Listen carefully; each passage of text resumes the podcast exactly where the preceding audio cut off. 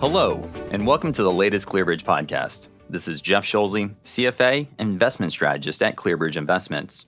ClearBridge is a global equity manager with 146 billion in assets under management, committed to delivering long-term results through authentic active management. We integrate ESG considerations into our fundamental research process across all strategies. We are closing in on the end of a historically difficult year for equities, which have been buffeted by the highest inflation in a generation and an equally aggressive response from the Federal Reserve. Treasury yields have soared more than 250 basis points to over 4%. Growth stocks, whose earnings are discounted well into the future, have borne the brunt of the pain with the Russell 1000 Growth Index down over 30% year to date, compared to just a loss of 11% for the Russell 1000 Value Index. This marks a sharp reversal for the mega cap growth stocks that led the market for years, including most of the COVID 19 pandemic. But the unique nature of the pandemic and the unprecedented policy response have caused a disconnect as growth companies grapple with recession fears and a pull forward in demand that has clouded earnings visibility. To help us separate the short term pain of normalization from the secular trends growth companies are leading, I'm pleased to be here with Naveen Jayasundaram, ClearBridge's Senior Analyst for Internet and Media, and Hillary Frisch, Senior Analyst for IT Software. Naveen, I believe this is your first time in the podcast booth, so welcome. And Hillary, I know you've chatted with us not only in our old studio virtually, but now the trifecta here in our new digs off of Fifth Avenue. We'll examine how the bear market has impacted the current investment landscape for software, internet, and similar growth stocks in today's podcast could earnings resets boost technology? Naveen and Hillary, uh, thank you very much for joining me here in the podcast booth. It's great to see you both in person. Thank you, Jeff. Glad to be here. Thanks, Jeff. It's great to be here too. And I think that this is a very timely podcast for our listeners. Um, growth stocks have had a very difficult 2022 to say the least. And I saw an interesting statistic this morning that I thought was jaw dropping. The XLE, which is this massive energy ETF, and a five year total return basis is almost even with the QQQ, which is a proxy for the NASDAQ. It's kind of jaw dropping if you think about that. And I really get excited about areas of the market that have seen some pain because, generally speaking, tend to be really good buying opportunities for longer term investors. And obviously, the pain has been front and center here as we've moved through the third quarter earnings season. You've seen some earnings resets. That's been a story over the last couple of weeks. So I want to start off with you, Naveen talk a little bit about the resets that we've seen, and primarily in your areas of focus, uh, the consumer oriented companies and the ones that you cover more directly. Sure, Jeff. Happy to.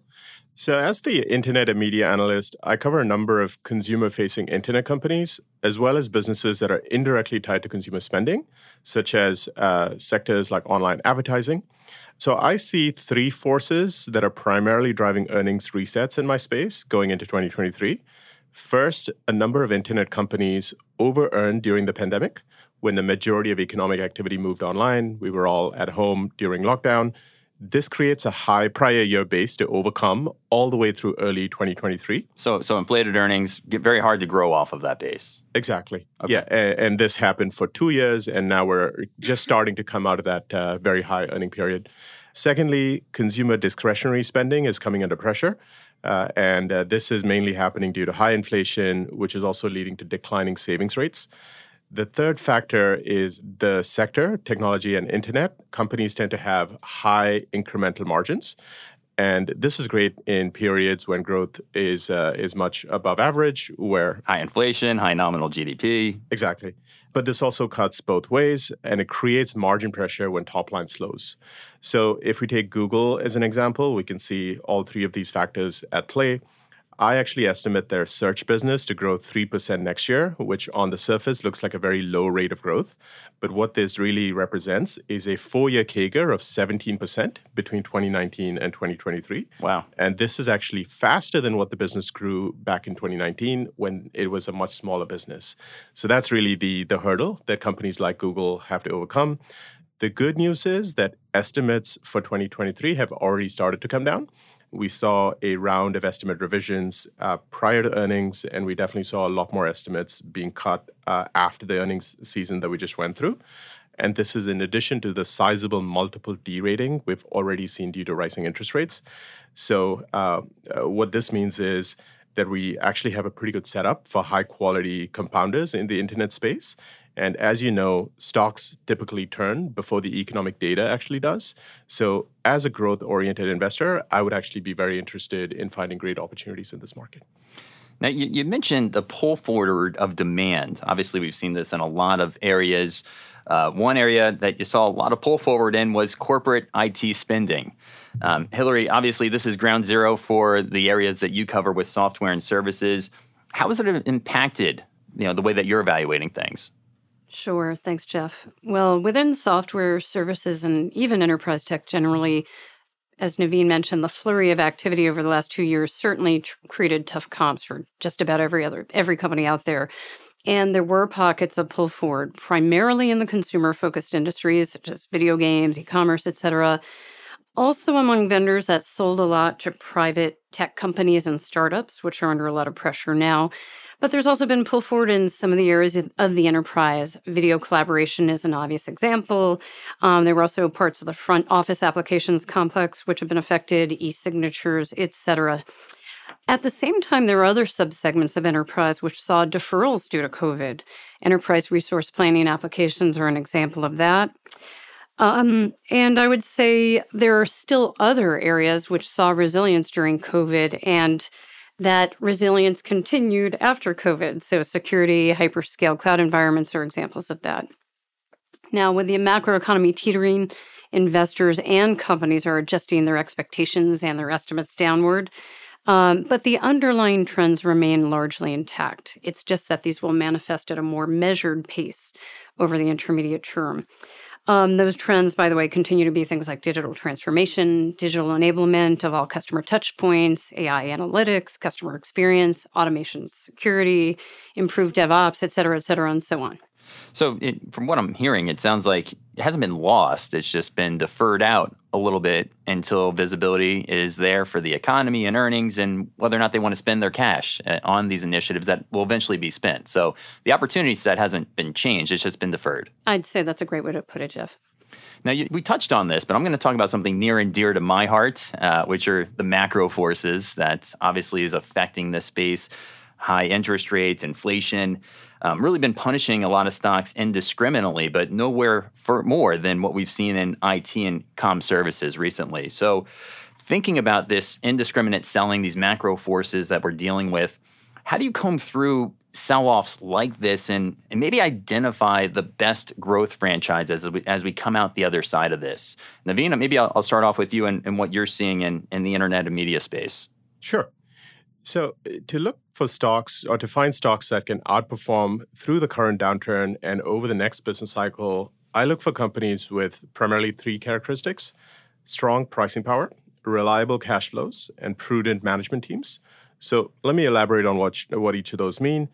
Pricing power really stems from a durable competitive moat, which in internet land is often associated with being a market leader in an emerging segment.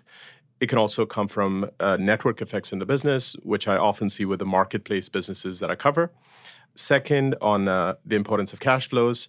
As interest rates rise and funding becomes less abundant, I place a high priority on businesses with current cash flows as opposed to those that are project uh, have projected cash flows years into the future, as well as low levels of leverage. So, so the baby things, right, that aren't going to be profitable anytime soon, have cash coming in. Exactly. Yeah. And uh, we've actually seen this uh, play out where a number of companies have actually gained share over the course of the past year as their unprofitable VC backed competitors have pulled back on spending. A good example here is Uber, which uh, in its delivery business competes with unprofitable startups like GoPuff or Getir. And uh, they've actually seen competitive intensity get a lot more rational and this in, in turn has led to uh, fewer consum- customer incentives and led to better profitability in the business. And I, I, think that's an interesting and underrated dynamic, is particularly with all the wall of money that has flown into tech. You know, if that wall of money is no longer there, it, the incumbents, you know, the ones that have the established moats, are going to be able to continue to, to build that market share. Exactly. Yeah, this is where sound unit economics, better cost structures really shine through, and also areas where um, you know bad practices like using stock-based compensation excessively actually separates the strong companies from the ones that are not. The third factor that I mentioned is uh, finding management teams with a proven track record of capital allocation and companies with a sound corporate governance structure. Uh, and this is ever more important as we enter a tougher economic period, as you can imagine. The last thing I'd say on valuation is that in today's market, it is not difficult to find quality growth businesses that are trading at beaten down multiples. However, it is important to establish what a normalized level of earnings is for any growth stock and then evaluate the multiple on that normalized base of earnings to get a true sense of the value that you're getting. Not difficult to find quality growth businesses trading at a discount. This is a 180 uh, if we were having this same podcast about 12 months ago. How quickly the tide turns. Oh, yeah, boy. Hillary, um, talk about how you come through these types of sell offs and identify some stronger franchises in the IT software space. Great. Well, there's still some risk to estimates in a recession, uh, most definitely. But we've tended to find a number of types of companies and or situations attractive in this environment. One would consist of quality names, which have already meaningfully lowered their forward expectations, where the management really took a hatchet to the outlook. uh, Salesforce.com might be one of those companies. And while there's incremental risk to estimates next year, at least the stocks have really started to interpolate that. Then there are the steady Eddie Garpy ish growth names with very strong free cash flow support. And if I could c- combine those first two categories, the quality names that have slashed estimates with steady growth and strong free cash flow support, that's definitely a winning combination. Um, then there are the names that can simply grow through it. Now, not as rapidly as they would have last year or otherwise, but there's still uh, companies that are able to grow really extremely quickly, either due to the product cycles, which Naveen mentioned, pricing power, or unusually strong secular positioning, meaning they're just meeting demand, customer demand head on. Um, HubSpot might be an example of that. Um, then there are categories of companies with what I call self help potential, such as the ability to really expand margins in a slowing environment. Um, that would lead to higher cash flows and therefore future returns despite lower intermediate term growth. And then there are finally the companies that have been left for dead from a valuation perspective, quote unquote, where there's valuation support versus history and versus the group. In my groups, there's still fewer of these, and I will acknowledge that the definition of left for dead has been a bit of a moving target. Nonetheless, you know, we start with high single digit free cash flow yields, which historically has been a good place to start for that. But overall, the guiding principles behind finding attractive investments in my space generally starts with names that have a better mousetrap, disruptive business models with hopefully a superior go to market capability, companies that are potentially broadening their product portfolio to becoming a true platform from a single product company, and potentially that have offerings that could enable them to take share and move up market as well as down. The up market always brings along higher ARPU or ASPs, a stickier customer base, higher retention, et cetera, et cetera. That all leads to higher returns. And we always look for great management teams who are constituent centric, maniacally customer focused, shareholder, and uh, especially employee focused. Um, and what's interesting, I would just interject in this environment, an interesting point to keep in mind is that we're in the type of environment where if companies don't adjust to the slowing macro and manage to thrive in that environment on their own, there are market mechanisms which may cause them to do so one way or another. For instance, there's growing activist activity. There's a very high level of private equity interest. There are even venture capitalists buying uh, public equities today. And we haven't even begun to see the um, potential strategic acquirers enter the market. So uh, this activity likely helps to place an ultimate floor under valuations. All right, so we talked a little bit about you know what you're looking for for strong growth franchises. I want to talk about the cloud here, but before I talk about the cloud, uh, I know we've been talking about the cloud for a decade. It feels like at this point, probably longer. Uh, I want to use a, a, quick baseball analogy. So with the World Series just wrapping up, the Astros have won, but you know, and, and investors and the people who follow the economy should probably be happy with that outcome because if you look at the last four World Series that a Philly based team had won, it was the Philadelphia Athletics in 1929 and 1930, and then the Phillies in 1980 and 2008. All of those coincided with very deep recessions. So the cheesesteak curse probably won't hit us next year. If we have a recession, it'll be relatively shallow. But again, coming through back, back to a baseball analogy, talking about the cloud and the accelerating growth that we're seeing in that space, what inning do you think that we are in from a cloud adoption standpoint? And is there still a long runway of growth there? I know, again, we've been talking about this for, for quite some time. Hillary, is there an inning that you would maybe ascribe to the, the cloud adoption? Sure. Well, let me let me think about an exact number while we're talking, but but I'll give you some context for the question or for the answer. Cloud adoption, in my view, is still in relatively early innings. I'm not sure if it's one or three or two or four, um, but most customers have some cloud footprint and most haven't yet migrated migrated the bulk of their data estates or IT footprints to the cloud. In addition, most companies that already have a decent cloud footprint haven't yet derived the true benefit of being in the cloud, such as you know the value that higher level analysis and insights can bring to data and new workloads is pretty immense. Uh, and Microsoft estimates that only 20% of workloads in the cloud have actually gotten the true benefit of being in the cloud or of being truly cloud native. And yes, there's incremental in- investment required to get there. So in uh, that's that's kind of cloud generally, and that applies to hyperscale cloud environments. In SaaS or software as a service, which is basically applications in the cloud, it depends on the subsegment, but most remain relatively underpenetrated, or at least still have a solid runway of growth in front of them. And we try to seek out the best among them when we're evaluating potential investments. Naveen, do you have a, an inning that you think we're in with this cloud adoption? Yeah, I'd say if I had to put an exact number, probably innings three okay. uh, of nine.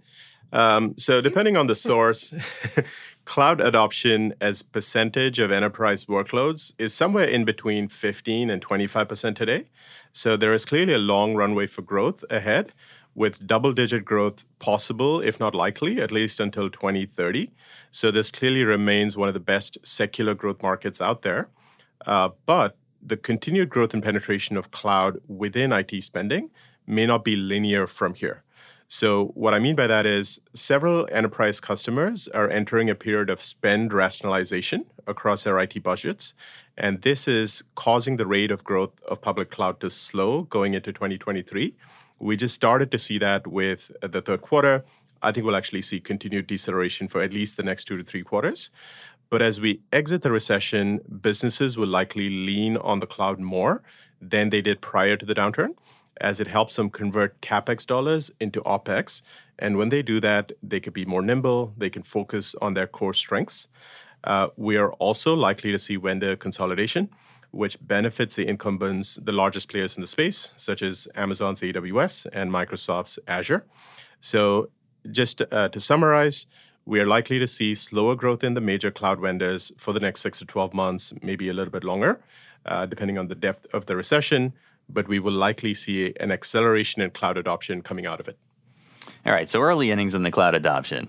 Um, and we, we touched on you know, a couple of the largest players there Amazon, Microsoft, Google. Let's talk about FANG M, just generally speaking, right? Clearly dominated the markets over the last couple of years, and they're finally struggling, right? It's been a long time since we've been in this type of environment. So, what's your outlook for these these mega caps? And maybe kind of looking down the road a little bit further, do you see any other areas that could be kind of the FANG M as we look out over the next five to 10 years? Um, Naveen, I'll start off with you. Sure. So, uh, uh, mega caps are right now dealing with the law of large numbers, uh, for one. So, if you look at Google's business, they generated over 280 billion in gross revenue over the last 12 months. So, just an incredible number to compound on top of. Uh, they're also seeing increased regulatory scrutiny after a decade of incredible value creation. But I think it's important to take a step back and just put these companies in historical context. So, as you know, most companies are happy to earn a few percentage points above their cost of capital. The returns on invested capital of Alphabet, Microsoft, Amazon, Facebook, and Apple have actually been in the 20 to 40% range over the past five years. And this is on tens of billions of dollars in capital invested. So, never before has so much economic value been created and captured by such a small handful of firms. So this is uh, a truly, uh, you know, historically unprecedented what's happening with uh, these companies. But it's hard to paint the megacaps with the same brush, as they're all very different businesses. What they do have in common, if you're talking about Google Search or the Apple Apple iPhone, is that they are often indispensable in the lives of their consumers and users. They also have multiple sources of competitive advantage, each of which are hard to replicate individually, let alone as a whole. So, if we take Amazon as, as an example here, their logistics footprint, their wealth of first party customer data, and their technological leadership in the cloud are all multidisciplinary and deeply entrenched advantages. Their retail business today is actually unprofitable, but over the long run, there is no reason it cannot be a 4 to 5% EBIT margin business like a Walmart, or even better, because there are actually high margin revenue streams like advertising uh, in that retail business. The cloud business for Amazon, meanwhile, uh, continues to have a multi year lead over its competitors. So I would still look to Amazon as a compelling investment over a two to three year or longer time horizon, even though near term their margins are under pressure. I would add on the regulatory side that we're seeing increasing scrutiny, not just in the US, but more so in Europe, where uh, the Digital Markets Act is actually singling out dominant technology businesses in a way that is more punitive than prior regulatory episodes, such as GDPR a few years ago. Um, but ultimately, we, we evaluate each company on a bottom up basis based on their competitive position, duration of growth, management team, and their valuation relative to fundamentals. And the mega caps are not really any different. Now, are there any areas, uh, new areas of market leadership that you're expecting to see? Sure. So there definitely are a lot of interesting areas of uh, of leadership and interesting markets that'll be more relevant over the next decade. So uh, two examples would be uh, artificial intelligence and mobility, each of which represent TAMs of hundreds of billions of dollars. And there are early beneficiaries here. NVIDIA and Uber are two examples of uh, each of, of beneficiaries in each of these markets. But it is too early to tell how these themes might play out over the next decade and whether these companies will necessarily emerge as the next megacaps, which often I think is only clear in retrospect. Hindsight is always twenty twenty, right? Absolutely. Uh, Hillary, we, we covered a lot of ground there. Any other mega caps that uh, you think are you know well positioned as we move through the other side of this hurricane, as Jamie Dimon would say? right. Sure. Um, well, I continue to like Microsoft's long term prospects. While the company just took down estimates to account for a weakening economy, and the stock remains pretty broadly owned still, which can lead to volatility, as we just saw recently. Uh, Microsoft remains a very strong number two and the largest net share gainer in public cloud, as well as in hybrid cloud, at least in absolute terms. Cloud is now over 50% of Microsoft's business and still growing very rapidly. While they're slowing, certainly uh, Microsoft has maintained a pretty rapid ba- uh, pace to date of consumption growth in the cloud. Microsoft also has their hands in a variety of interesting software markets, be it security, low code, no code development, DevOps, automation, some of the same ones I mentioned earlier, enterprise applications, video games, modern databases. And this is even before we get to augmented reality and quantum computing and other exciting initiatives. But the key point here is that many of these businesses are poised to become much bigger businesses in the future and they're likely to fuel microsoft's next leg of growth in addition to and or beyond cloud uh, traditional cloud.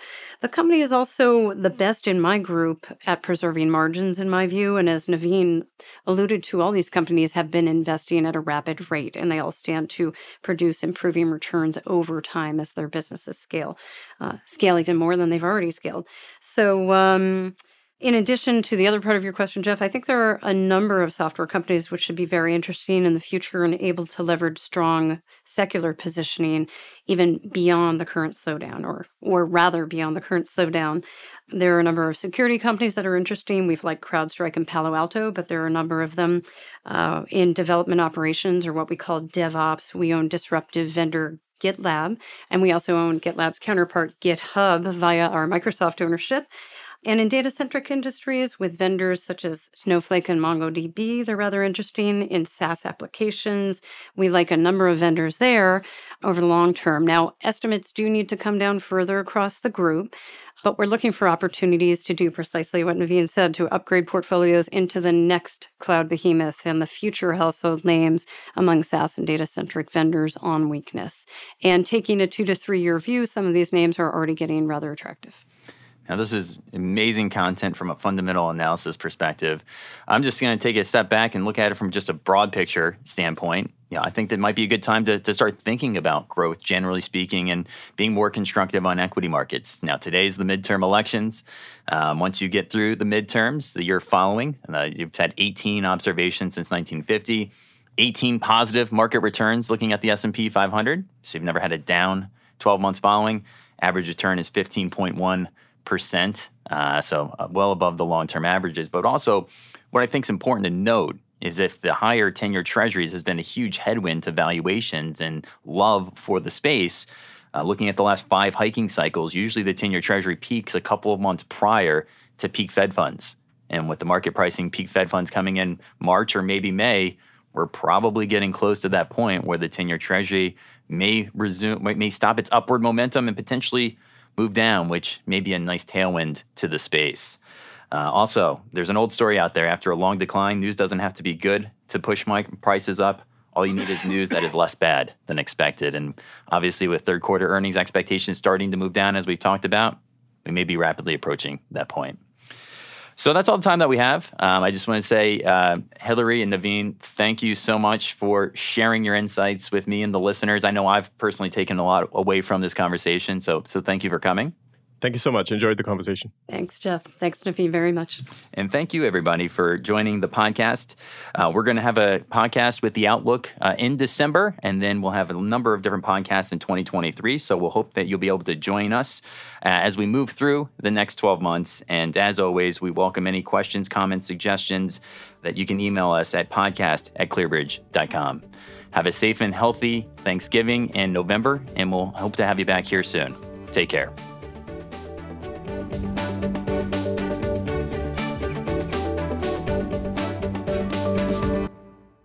Please note the following Past performance is no guarantee of future results. The opinions and views expressed in today's podcast are of the individual speakers as of November 8th, 2022, and may differ from other managers or the firm as a whole, and are not intended to be a forecast of future events, a guarantee of future results, or investment advice. Any statistics referenced have been obtained from sources believed to be reliable, but the accuracy and completeness of this information cannot be guaranteed. Neither ClearBridge Investments nor its information providers are responsible for any damages or losses arising from any use of this information.